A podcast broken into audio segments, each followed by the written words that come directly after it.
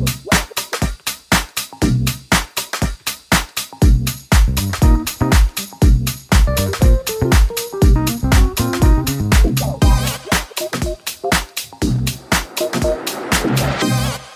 Hello, everybody. Brian here from Franchise Radio Show. Franchise Simply delighted to have you along today. I'm actually really, really glowing because I've got someone that anybody that employs people, right, need to pin your ears back because what we've got here is something really of great interest. And uh, Neil Farley is the man that uh, we're introducing to you today. And uh, he and his team really quite specialized. You'll hear lots of people talking about recruitment, you know, and they do it better and we do it better. That's not what Neil does. Neil's got a proven and legal sort of compliant, I suppose, solution for workforce engagement, for employing people and particularly contractors, and particularly where businesses don't rely on all the normal traditional employment methods. And I'd have to scratch my head and say, I can't think of a business that probably doesn't employ people other than, you know, in other than traditional employment methods. So, and nowhere more particular than in franchising, I think, where you have to be on your toes and you need to be efficient and effective in your employment of, of labour, your teams, your staff, and so on. So, what um, these t- solutions that uh, Neil will be introducing to you, he calls them modern workforce strategies. And, and basically, what they do is provide managers and owners with different options to work their way through and navigate through the complexities of business today. And particularly, as you're seeing more and more in 2023, when I'm talking through this topic now, with regards to you know government constraints and so forth, um, industrial relations is a hot topic and becoming more and more relevant. And I think it's going to be more and more pressure on it as the economies go up and down. So the relevance changes. So basically, modern workforce strategy focuses on ethically and lawfully, I'll stress those, mitigating the obstacles in industrial relations and particularly some of the constraints that are being imposed and even more that are muted to be imposed around the current time with regards to various workplace awards. Don't get me wrong, I was told by my dear, dear mother, never, when you're engaged in conversation, talk about sex, marriage, and politics. And I will avoid that. But no doubt about it, across the whole political spectrum, wherever you go, it seems to be a sweet spot these days that bureaucrats love digging deeper and imposing more heavily constraints and fines and so on. So for anyone in business, it's an area you have to be on top of because it's just so coningly expensive to find you've even unconsciously made it a slip. So the strategies also emphasize the uh, the importance of maintaining or regaining, in many cases, that sort of flexibility you need to run a business efficiently and get some decent goals. And productivity is a key word, of course. We hear it thrown around, particularly when you get commissions and inquiries, but you don't see it being implemented. So this is an opportunity. So Neil, with his team, basically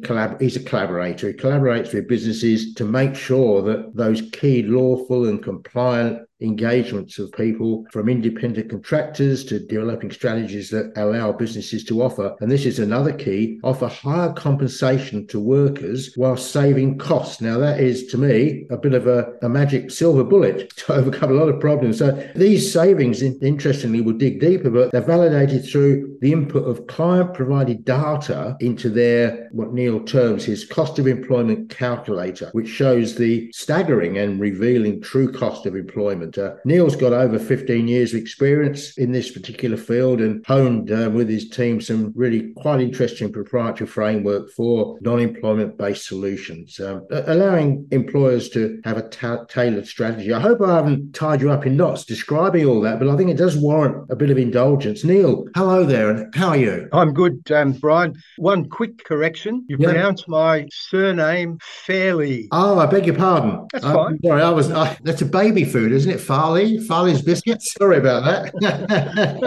That's Freudian, fine. Freudian slip. Uh, thank you for the correction. I'll make sure that uh, it's correct when we come to our uh, our written word. So I've got a few questions for you, some, obvious ones. I'm sure you can add to these. Uh, so let's see how we go. So in, in, getting started, as I generally say to everybody that's listening, make sure you've got a pen and paper or a pencil or a recorder or something there. If not, be prepared to go back through this again because I know if you're an employer, you're going to have things in here you need to highlight and to research. So we'll tell you how to get in touch with Neil Fairley later on. So tell me, interested to to know how did you get into this particular area of business, Neil? Brian, it started back in 2004.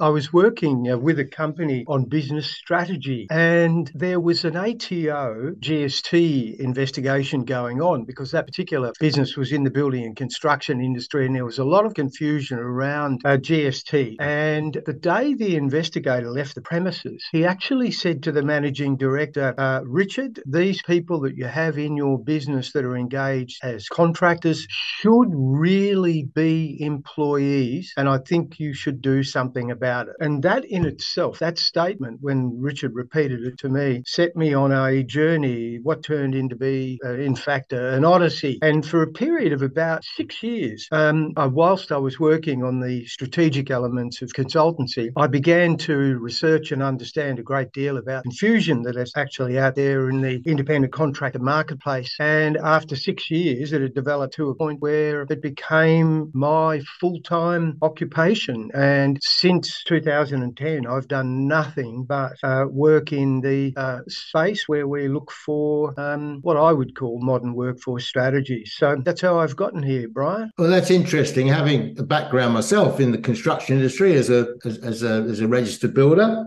and all those problems were one of the reasons I moved on. I did contribute to it, but there are many sectors out there in business that have similar sorts of issues. They were probably more transparent in the building industry and maybe of a larger scale. But I suppose when we talk about let's call them workforce problems and issues, what are the main ones that you talk to people in business about today, Neil? The best way to describe that, Brian, would be to go over some of the um, things that we're currently working on today, um, because that will provide um, insight over a variety of problems. And of course, um, you know, we work in many sectors, but generally in the contractor compliance space, um, there are many myths surrounding um, what an ABN is, an Australian business number. It's not a business license, it, it's purely a communications device. And a lot of people don't understand what their liabilities are. Let me example that in a very, very simple way within the allied healthcare sector. Um, I'm currently working with a, a business which is 27 years young, and during that period of time, it has had a mix of employees and contractors. The contractors are generally the service providers, and during that period of time, um, these individuals have worked consistently with this business over many years, and they're ABN sole traders, and none of them have um, had superannuation paid during that period of time. And that's a problem in many cases for labour based um, contractual arrangements. There are some where um, superannuation is not payable, but in the case of this business, what we're trying to do is restructure the business compliantly so that uh, it can go forward. Um, unfortunately, uh, there's nothing we can do about a past liability, but they certainly need to be restructured because the manner in which they're engaging their contractors is simply not compliant. So that's just one of the challenges that um, you know I'm having to meet on a pretty regular basis. Another area that's come to fore is that the government legislation recently introduced restricting the use of fixed-term employment contracts is creating some angst with businesses that have highs and lows in their revenue. For example, in the um, mining maintenance area. Now, what happens is that they engage individuals uh, for a specific project that might be six or even 12 months. And under the, the changes that are coming into effect on the 6th of December this year, um, there are serious limitations put on how individuals can be engaged on a continuum of these employment contracts. So the challenge is to find a way for those businesses to maintain their business operation, um, both uh, driven by productivity and those highs and lows in revenue, where the tenure of the people that are providing the services um, is not constricted to either two years or two consecutive um, contracts. Um, it has the ability, frankly, to destroy um, a business model. Um, so we're working with them uh, in a, uh, a, framework that we call managed contracting, where those issues disappear. I might add that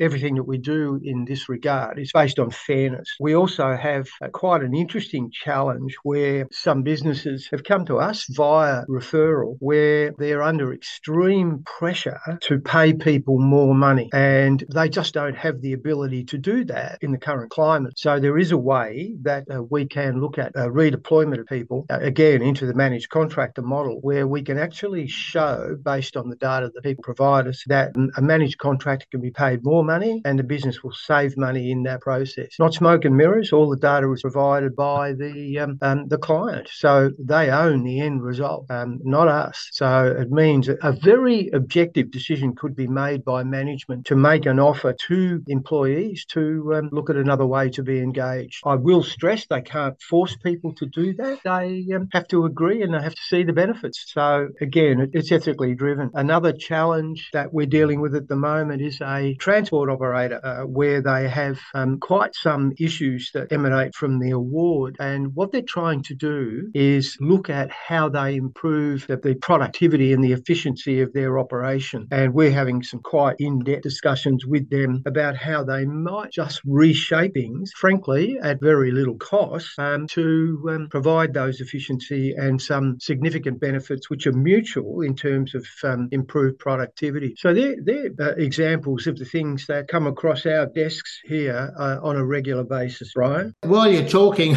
I'm thinking it's like quicksand. This I, I've had 20 odd businesses, you know, freight, building swimming pools, building construction, small and large, commercial and, and residential, and retail, cross food, etc., etc. And I can't think of anywhere that I haven't at one stage in that sector employed people on a casual or contract basis. And we all know that the ATO, ATO, for example, for some years now has been honing in on their side of the fence. But we're looking there at another story, aren't we? And uh, when we think about as well about legislation, not just for general employment, but people like the ACCC focusing on the franchise sector and making franchisors to a degree responsible for how their franchisees pay their employees, we're going deeper and deeper down into these rabbit holes. So I suppose my point is rather than saying what sectors does this apply to, Neil, are there any sectors you think it doesn't apply? Um, there have been sectors that I've been into, um, and one would be probably um, within the NDIS, where businesses are looking for um, some more operational freedoms. But unfortunately, the structure, the financial structure of NDIS payments makes it extremely difficult to look at a solution which would retain for a business a regional, reasonable margin. It can certainly um, increase the benefit to the service providers, um, but it's a very, very tight uh, financial structure. And, and in some cases, you know, we have to uh, admit that what we do may not suit those particular operations. So that's one sector that I've explored in depth. Mm. Um, and right at this particular point in time, uh, while we have solutions from a, a financial p- point of view, they may not be um, uh, appropriate. So other than that, oh, goodness me, we've worked across so many sectors in 15 or more years, um, anywhere from, you know, food manufacturing through to um, allied healthcare, as I said, um, engineering, SAP, some areas of the building construction industry. So, mm. you know, we're very diverse. Um, mm. I might add we don't have a solution for everything, but uh, one of the things that we do do is explore with a business what their options might be. Now, what I found really interesting when I spoke to you before was the financial benefit to people who or employers using this particular sort of managed contracting model. Could you expand on that a little bit? How can you or how do you illustrate? Illustrate the fact that there is a financial benefit for them, Neil? Because that's obviously what people are interested in. We're all looking at the bottom line. Brian, yeah, that's a good question. The first thing that we do is that, um, you know, we stress that everything we talk about is confidential and there has to be honesty. You know, we need to understand how a business actually operates um, because in some cases, how they're actually doing things can be um, counterproductive. So once we understand that, um, we have a number of options that we might consider putting forward. Let me example that. If they're working in an area where it's highly legislated from the point of view of an award, um, it may be feasible that we can put forward an option where uh, any arrangements that we create for them steps outside of the award. Now, I stress that's ethical. Um, it's not designed in any way to be unfair to the individual. It's about arriving at a solution which gives them operational flexibility. And because some awards are very very, very difficult to adhere to. Um, mm. and, and some, and in some cases, um, meeting that ad- adherence from uh, an operational perspective can slow a business down considerably. So what we do is work very closely with our business to understand the problems, and then we might look at several solutions that we put forward. Um, so it then comes back to financial planning to look at viability and put it all on the table so it's totally transparent. These are the options. Um, make your choice. And And if you take option A, um, then this is the financial result, or option B, this is the financial result. We spend a lot of time with spreadsheets and calculators, let me tell you, Brian, because at the end of the day,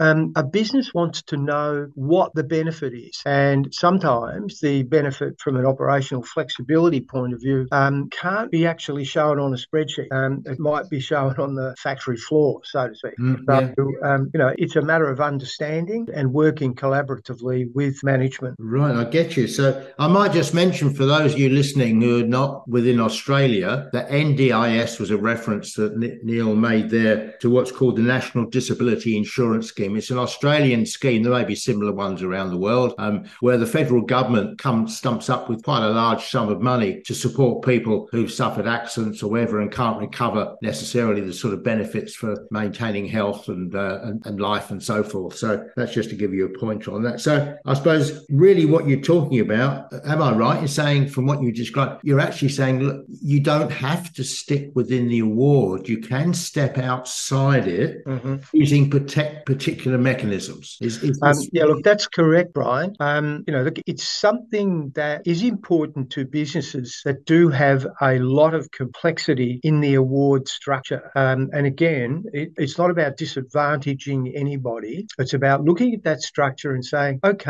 if you change this particular point to this outcome, um, is that a result that would enable you to achieve more? Um, and if the answer is yes, then you can review the fairness of that to make sure that there's no disadvantage to an individual, that it, it, it affects both of them. And that is a positive outcome. You know, look, we've had people come to us over the years where, you know, that notion of moving outside the, war, the award has not been driven by um, something that's uh, a need for the greater good. And, Very subtle. and we've not um, engaged or involved ourselves. Um, you know, there has to be a rationale that is mutually beneficial in anything that we do in building a different and modern workforce strategy. Look, and with business today, community, everybody as a whole is much more aware of their rights and so forth, and the and the whole attitude to you know to teamwork, to to efficacy, to I suppose to that whole area of trust and so forth is very very different. It's it's interesting. You say that principle of people trying to step outside the award with perhaps questionable motivation. It's a bit the same as you see in franchising, where we get people you know um, really insisting that they want to be a license, not a franchise, because they can keep life simple. They don't realize actually they're stepping again into into a rising tide where they're going to end up with water around their necks if they're not careful. But uh, not not the greatest analogy. But let's move on from there. I'm not supposed to be on the pulpit here sharing my philosophies, but if I suppose if a business, you know, one of our listeners says they can understand the benefit of looking at doing things differently, and I can understand that. Um, how does this all work? Uh, you've been giving us bits and pieces. Can we add a bit more to the jigsaw just to give a bit of clarity on this, Neil? Yes. Look, I, would have to go back quite a number of years um, to a question that was driven out of our office in Melbourne way back then. A particular organisation in the um, broking business, insurance broking, um, weren't growing very radically, and they were having pressure from people wanting more money. And they asked the team in Melbourne, was there a way that they could look at a different form of engagement, and from that form of engagement, pay the people more? The byproduct of actually working through that was that we could demonstrate that by moving accruals off their balance sheet and various other things that were part of the process, they could in fact increase payment to these people, and it did save the money. Um, sorry, it did save the business money, and we did that at that particular stage with some spreadsheets, which I might add were understandable but very clunky. And then some years later, about six or seven years ago, once we had um, uh, sort of put that to rest, I was asked that same question by a fairly substantial organisation that had a similar problem, very slow growth. And as a result of that, we uh, revisited some of those spreadsheets and we didn't actually improve them a great deal. But I, at that time, seven or eight years ago, I had to borrow a boardroom and the fellow who actually owned that boardroom, so to speak, wanted to sit in and listen to what our discussion was about. And I didn't mind that at all, and neither did the client. Um, we put that proposition forward. And then uh, again, we um, we banked all of that. And then about 18 months ago, that same individual who had um, loaned us the boardroom gave me a call and he said, I'm perceiving that with what's happening in the economy and what's happening with various things with new legislation, you know, that idea you had about the um, cost of employment, um, I'd like to revisit that. So that sent us on another journey and we built our cost of employment calculator. Now, it took a real deep dive into employment costs and the help of an industrial mathematician, the help of an accountant,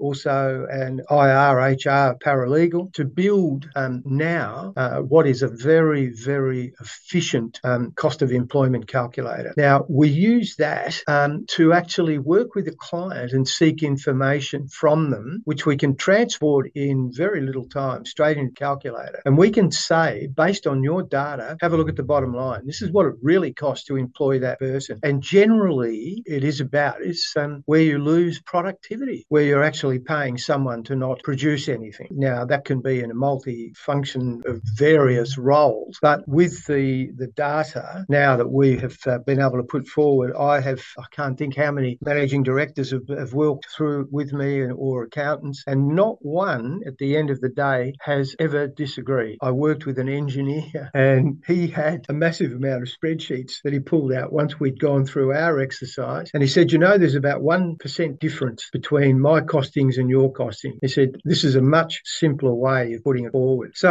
if we're looking at the cost of employment and we're saying, "Okay, there is an option," it's best to be able to validate that first off, and that's what we can do, and that can be across full-time employment, um, casual or permanent part-time. It's quite interesting to actually explore all of those um, options because you can then can put data together that the company and their accountants generally can look at and say, yes, I really get that. There are better options. So that's a pretty long-winded explanation, Brian, but that's how it works. It makes sense. I, I mean, I, I don't think many people would be within 1%. I mean, how, how many people really know what it costs to employ people under the different methods or models of employment, as you just mentioned? It's quite significant. It's an eye opener, isn't it? So if yeah. someone would like to, I suppose, go through this, let's call it your employment calculator sort of thing you talk about, how can they do that? Well, Brian, if they, if they want to go through it, I mean, I don't have an issue with um, devoting time because it doesn't take long to do. What we do, though, um, is outline the information that we need, and that throws it back on you know that business to actually come up with the information. Once we have that, we can import it very quickly into the calculator, and like we're doing now on Zoom or WebEx, um, if they're remote, we can um, sit together face to face and run through it, and they can immediately see two things. First of all, what the real cost of employing an individual is, and secondly,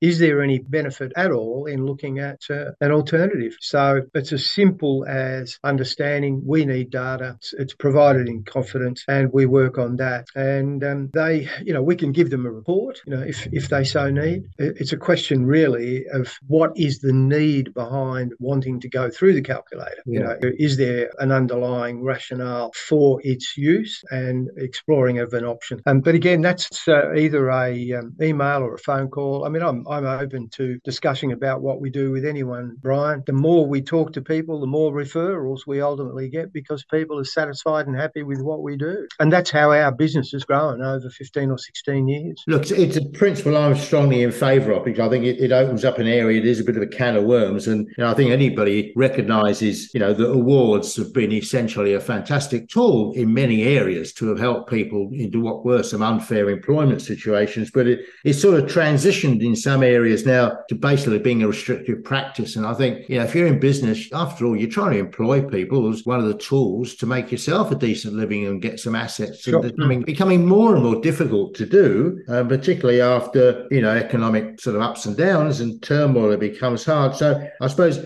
if could we talk about fast tracking this information because time suddenly is the essence here with these looming dates. Probably by the time a lot of people listen to this, the dates will be historic, but nevertheless, it doesn't mean it's too late to, to, to attend to these things. So how can they find out more about your business ContractRight? And, you know, will it work for me? That sort of question. What's the best avenue for people from here? Okay, well, we can do a number of things. First of all, you know, I'm available via email and it's pretty simple. Neil at ContractRight, contract as in C O N T R A C T, right, R I G H T dot com dot au. Um, in the first instance, if someone is um, interested, uh, we can provide information, reading material um, which essentially is designed to either pique interest, get them interested, or allow them to make a, a objective decision that maybe it's not for them. They can uh, email me and say, "Well, look, hey, listen, we're really interested. Let's have a discussion." So we can follow that up, get a broad-based outline. Look, we're open to any number of forms of um, communication and exchange of information. Brian, um, our website is www.contractright.com.au. We're pretty easy to uh, get simple,